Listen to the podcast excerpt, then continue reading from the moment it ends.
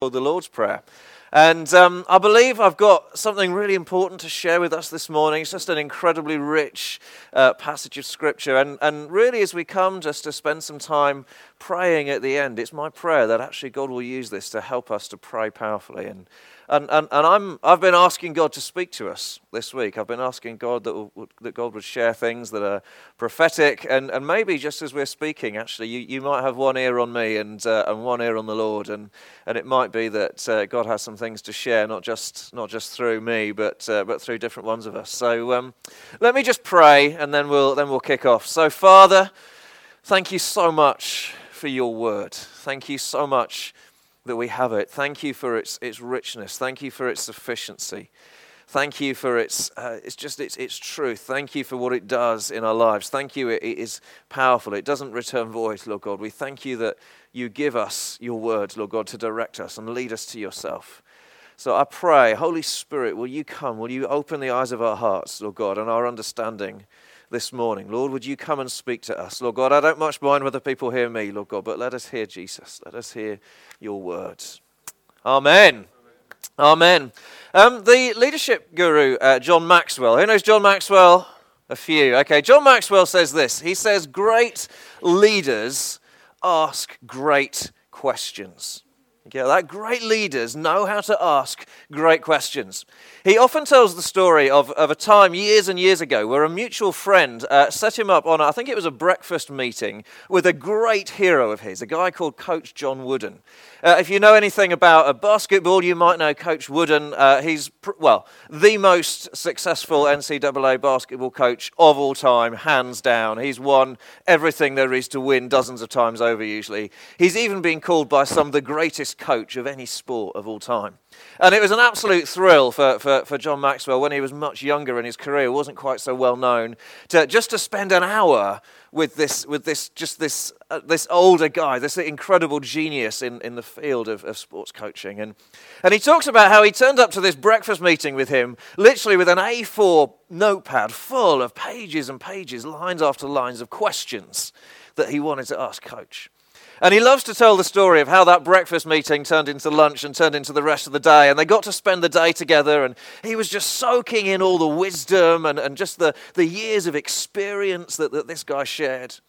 And he talks about how, even now, decades later, his career and his marriage and his life and how he leads and how he does business and everything else is still being shaped by some of the things that, that Coach Wooden said to him on that day. He's still, you know, he's still reflecting on that stuff. It's still shaping the way he does his life to this day. Wouldn't you love to spend an hour with one of the greats? I don't know who you'd want to spend an hour with, but you could just, you just get, just get an hour with a notepad and just listen and just, and just soak up their wisdom. Well, what about if you could spend an hour with Jesus? If you could spend an hour with the Son of God and just listen, what would you ask him? Do you know what? I reckon you could do a lot worse than what the disciples did one day when they sat him down and they said, Lord, Rabbi, teach us to pray. Yeah? Because for disciples of Jesus, prayer is our lifeblood, isn't it? It's, what, it's, it's the air we breathe in, in our relationship with Him. It, it drives everything. If, if, as a disciple, you are thriving in a life of prayer, then you are thriving. Amen? It, just, just in life, in everything. It doesn't necessarily mean everything's going to just work for you, everything's going to go easy and swimmingly, but you will be thriving in every sphere of your life, won't you? That's what Jesus desires for us. And, and, and I love the fact that uh, actually, in answer to uh, uh, Jesus's, uh, in answer to the disciples' request to teach them to pray, Jesus taught about prayer. This and, and on other examples, other times as well. He very, very little actually spoke to them about what to pray. Have you ever noticed that? He spoke to them a lot about the kind of the, the mindset that we have as we come to pray. He talked about a lot of things. He talked about understanding the Father heart of God, didn't he? He talked about perseverance in prayer. He talked about the importance of, of, of faith. He talked about praying with audacity. He talked about, uh, he talked about the importance of forgiveness in our praying. He talked about uh, just, just how we, we, we, we cultivate this, this private prayer life in in the secret place where nobody else knows. He talked loads about those things. Have you ever noticed? He didn't speak very much about what to pray. And I wonder whether actually Jesus' wisdom, Jesus' teaching on what to pray, was maybe kept deliberately small. You notice those lines of the Lord's Prayer, it's just a few lines, isn't it? You can, you can rattle it off in a few seconds if you wanted to. But these are, these are like densely packed dynamite. You know, we, we get these words and we get these, these prayer pointers that will actually give us the ability to completely transform our worlds and the world around us. So, right in the middle of this, this kind of, of this you know, real dense, densely packed wisdom, we get this incredible nugget of prayer. This is like the most explosive prayer you'll ever pray. And it says this Your kingdom come, your will be done on earth as it is in heaven. And then he goes on and, and, he, and he invites us to pray for our personal needs. He says, and, and give us today our daily bread, like Andy was speaking about earlier on. Like, what an amazing gift. So I really want to focus in on just answering one question today. Okay, I'm going to focus in on this first part. If, as disciples of Jesus, as followers of Jesus, we obey his instruction to pray this, what are we praying for? You know, if, if, if this is the good stuff, right, in terms of, you know, this is, this is the best, this is the, the, the kind of the central crown jewel of everything Jesus taught about prayer. And he says, guys, I'm not going to tell you to pray many things. I'm going to keep it dead simple. Pray this. If we follow his instruction, we pray, Lord, your kingdom come, your will be done on earth as it is in heaven. What is that? What we're expecting is going to happen. Well, in order to help explain this, I brought my camera this morning. Um, this is my slightly aging now digital SLR. Um, now, on my camera here, I've got a couple of different lenses. Okay, first of all, I've got my wide angle lens. This is actually not the widest of wide angle lenses in the world because um, they cost an absolute fortune. Uh, but this is the widest that I go. And now, the purpose of this wide angle lens is it's, is it's very big picture, it's very expansive. Okay, it, you can cram as much into the frame as you possibly can.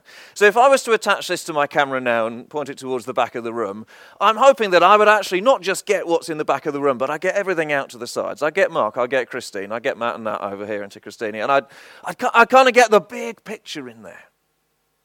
And in the same way, when we're praying, God, your kingdom come, actually, this is probably, well, no, this is the most expansive, the most big picture prayer it is possible to pray because you are literally praying for God to fulfill, to accomplish his ultimate purpose in all of human history. Amen? You're literally praying that he would, that he would fulfill everything, that the, the, the, the purpose for which everything that he has done in the entire of human history has all been building towards. I'll explain a little bit more about that later. Okay, it's, it's, it's, it's, the, it's the most expansive prayer we could pray. It's like praying for world peace, but like a, a million times bigger. Okay, it's massive. The other lens I've got here on my camera is my zoom lens. Okay, so this has a completely different function. Rather than trying to cram as much in and be as big picture as possible, the, the purpose of this one is to be as specific and and to zoom in as much as possible. So if I point this down towards the back of the room, I can't see out of the sides here. I can't see the tables and the banners. I can probably just about get the top of Matt's head in, okay?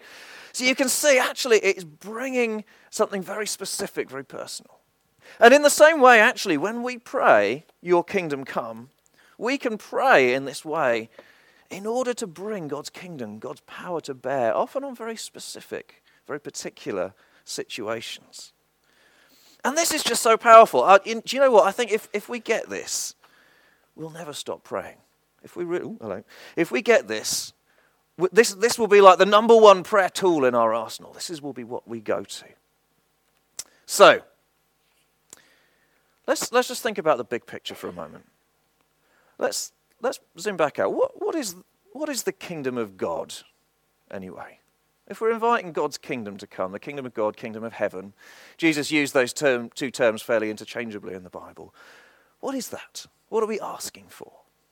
Well, the kingdom, very simply, is the domain of the king, right? It's where the king's jurisdiction is, where his rule is. As to, to put it like Jesus did, where the king's rule or where his will is done.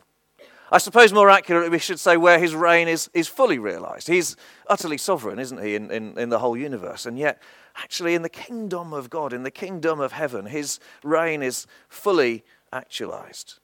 When God, just going right back to the beginning for a moment, when God created heavens and earth, like it talks about in Genesis, actually we see these realms together, don't we? We see these realms together. We see that in the interactions God had with humankind, how God shared his life together with, with, with Adam and Eve. We call that Eden. And we see through God's word to them, his intention was that they would multiply, they would grow, they would fill the earth with the knowledge of God, with the kingdom of God. But something interrupted that, right? Our sin. Our rejection of God, our sin against God, pushed God's realm and our realm apart. It fractured our relationship with God. Us in this fallen, material, broken world, God in his heavenly realm where his will is done. And so, the big story of the Bible, then, if you like, is, is God's plan of rescue through Jesus Christ, coming as a human being, dying on the cross, a death for us, rising to life again so that we too could rise to life again. And that, first of all, that actually we could, be, we could become part of his kingdom. We could be taken out of the kingdom of darkness, Colossians says, into the kingdom of the Son of his love. But actually, it's so much more than that. It's not just about us being kind of snatched away out of the world to be with Him forever. Actually, it's the story of the kingdom of God coming to bear on earth, fully and ultimately. When Jesus started his ministry on earth, he, he said things like this He said things like, The kingdom of heaven is at hand. How, how could he say that? He could say that because the king had arrived, right? He was here. He began to say things like, The kingdom of God is among you. Why? Because, well, the kingdom was among them. Actually, as Jesus went around ministering to people's lives, as he went healing, as he went casting out demons, as he went forgiving, actually, he was bringing the kingdom of God into one community, one life, one family at a time. And he commissions his disciples to go into the world proclaiming the gospel of reconciliation, the gospel of repentance and forgiveness, casting out demons, healing the sick, proclaiming the gospel of the kingdom. In other words, making it more and more on earth as it is in heaven. And yet, though the king had arrived, his kingdom hadn't been fully established right. That's why he invites us to pray God, your kingdom come. The Bible promises that actually there is coming a time when this will be more fully established. Habakkuk 2:14 says the earth will be filled with the knowledge of the glory of the Lord as waters cover the sea. And so he commands us to pray. This is how Paul writes about it in Ephesians chapter 1. He speaks about this ultimate purpose of God, the destination of all things. From verse 9, he says, Making known to us the mystery of his will, according to his purpose which he set forth in Christ as a plan for the fullness of time to unite all things in him, that's Jesus, things in heaven and things on earth.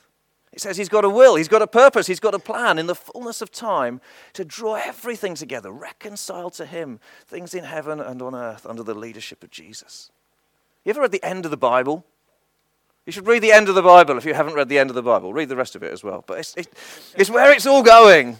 It's a glorious conclusion. I love these verses uh, from the penultimate chapter, verse 21. Then I saw a new heaven and a new earth, for the first heaven and the first earth had passed away, and the sea was no more. I saw the holy city, New Jerusalem, coming down from heaven, sorry, coming out of heaven from God, prepared as a bride adorned for her husband. And I heard a loud voice from the throne saying, Behold, the dwelling place of God is with mankind.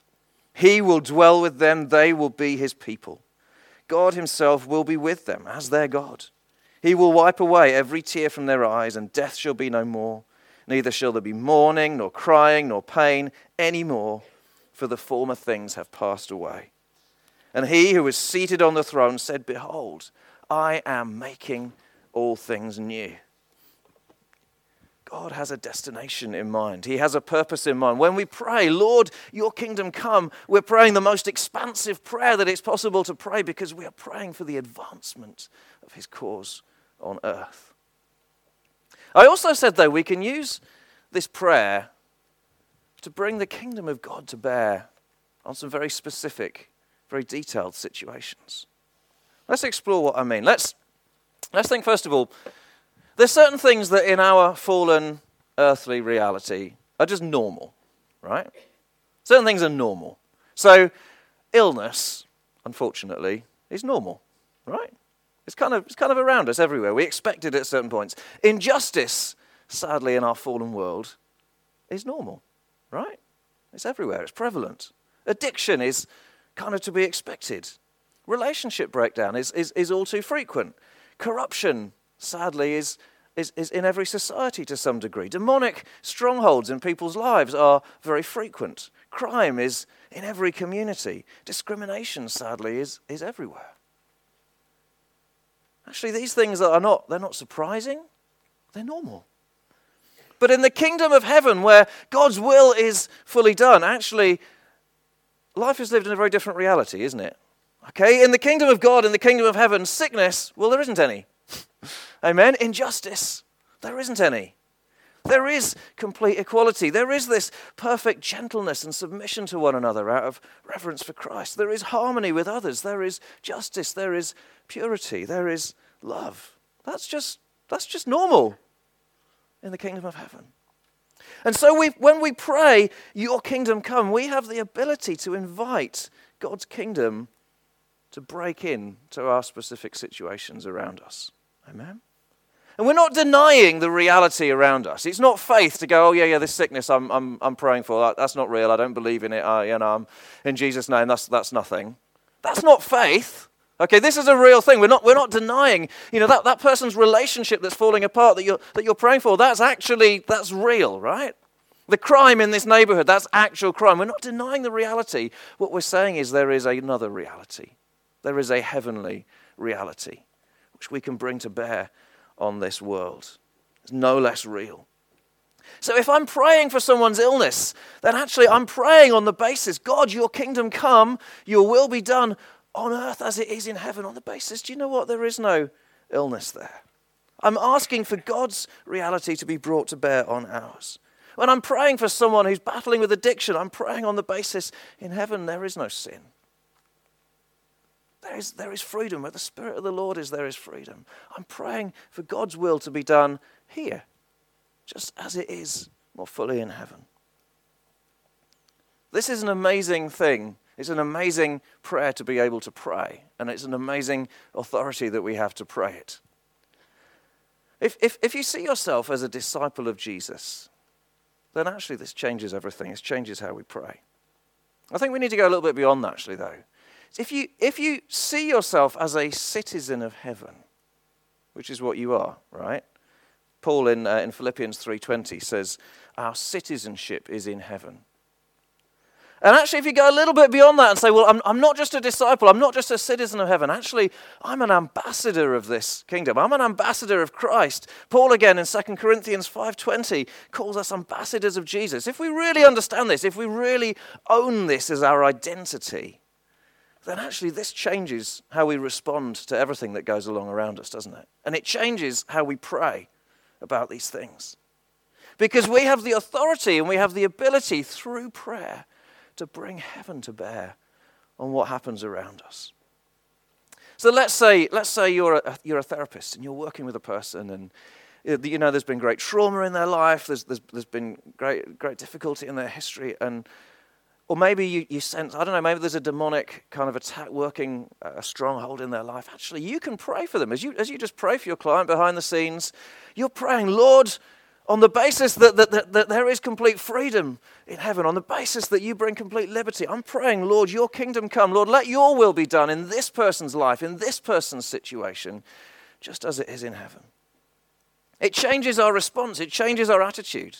Maybe you live in a particular neighborhood and it's you know, it's always been a nice, quiet neighborhood, and then suddenly, suddenly the culture changes. Suddenly, you know that, um, that, that, that, uh, that drugs gangs from London, they've moved in, they're bringing new drugs into this particular area. Suddenly, the youth culture is, is rife with, with, with this, and, and, and, and it's, it's completely changing. Young people are being exploited.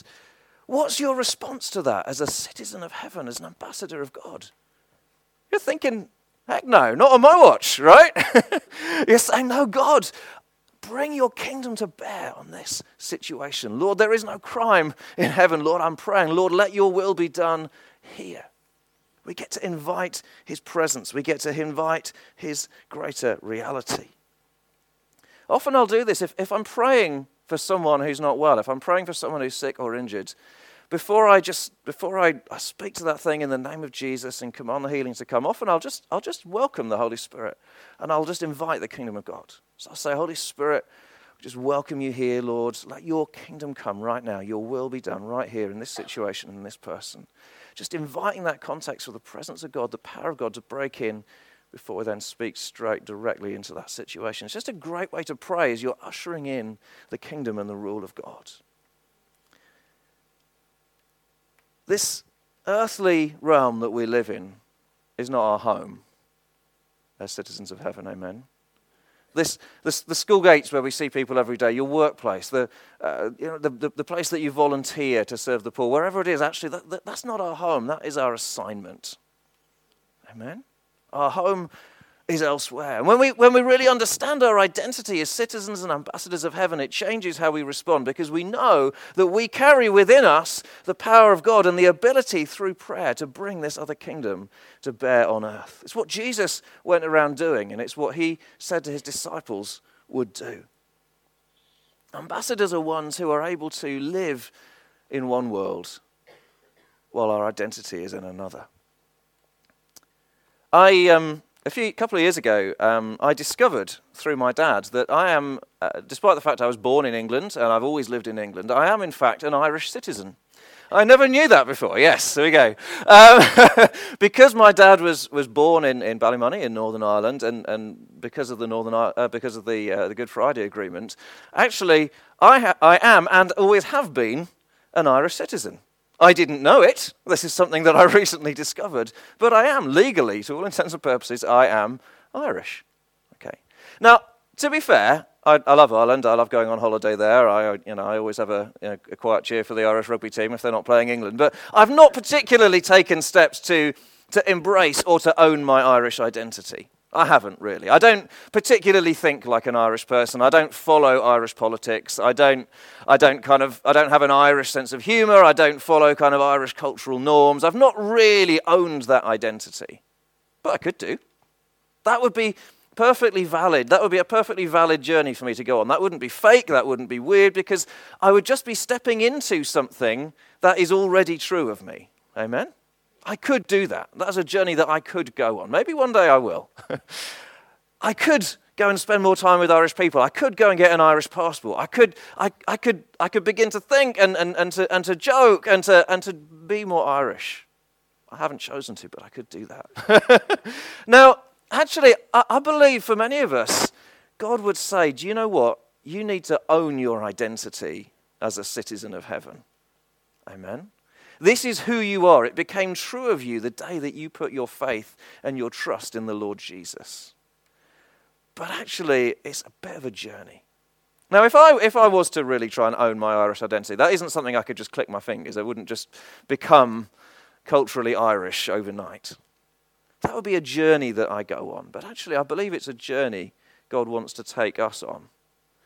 And particularly in prayer as we begin to respond as his people, as we begin to respond as his citizens, that we carry within us the kingdom and the power of God. And we carry within us the authority to come to our Father, like Andy was talking about a few weeks ago, to say, Father in heaven, let our prayers reach right into those heavenly places and bring the power and the authority of God to bear on the situations around us. We can do that. Okay, that's, a, that, that's, that's not, we're not just going to click our fingers and suddenly we're going to become mighty intercessors. But we do it little by little as we step out to change the world. As we pray into this situation, as we spend more time reading the Word of God, as we spend maybe more time with our Christian brothers and sisters, we grow into this identity, as we begin to take risks, as we begin to pray for a particular one as we begin to, as we discern, actually, do you know what? Satan has had his hold on this situation here is more than just a natural circumstance. Actually, there's a demonic stronghold here. As we begin to step out and take the risk, using the authority we have, commanding that thing to go, do you know what? We grow in our identity. We grow, we become more and more like those we truly are. There's loads more I could say, but I'd love us just to, to come and just to come before God again. Um, and I'd love us to pray as well. In a moment, what I'm going to do is invite us uh, to, to come and break bread together. And, um, and as we do that, ra- often what we do is uh, we'll come and we'll kind of get into groups and pray and, and so on, and it'll be uh, quite informal. But what I want us to do in a moment is, is actually just to go and get some bread and some wine and, and just bring it back to where you are. Okay, don't, don't, don't eat and drink just yet, because I'd, I'd love us just as a, as a united people together this morning, actually to take bread and take wine. If you're here as a guest and you're kind of thinking, I'm not entirely sure what's going on here, this isn't something I normally do, that is absolutely all right. Do, like, feel free just to, just to sit and watch. No one's kind of looking, no one's judging you. That is an entirely normal thing to do, just to, just to sit by and watch. But for those of you that are used to, to breaking bread and you, you're following Jesus, then we're going to do that. And then actually, I want us to pray the Lord's Prayer together. And as we do that, we're just going to use that as an opportunity to invite God's kingdom to come. Because I know we all have situations, don't we? We all have things in life, we all have uh, just, just things, things around us in our families and our work where actually we would love to invite the power of God to bear on this situation. Uh, and after that, we're just going to pray. I'm going to invite the presence of God to come. I'm not entirely sure, to be quite honest, where this is going to go. Um, I'm, I'm believing that God is going to heal some people this morning. I'm believing God is going to set some people free this morning.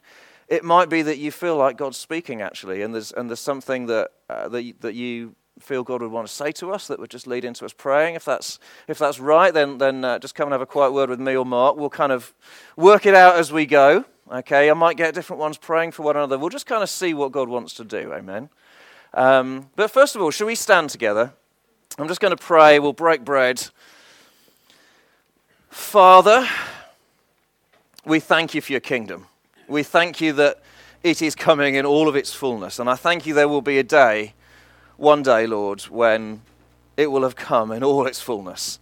And you will reign and there will be no sin, there will be no sickness, there will be no crying, there will be no injustice, Lord God, because your presence will be fully realized. And Lord, we, we recognize that we have no right to have any part in that because of what we've done. But God, we come before you this morning, and because of Jesus, we ask for your mercy. Because he died on the cross for us, because he stood in our place, we thank you that we can be saved, we can be washed we can be heirs of that kingdom. We can be citizens. We didn't deserve it, but you gave it to us as a gift. So we thank you for the body and the blood of your Son, Jesus. We, we thankfully come and receive it today. And Lord, as we take this bread and this wine, Lord, we, we remember him and we just receive again that incredible grace. We thank you, Lord, in the name of Jesus.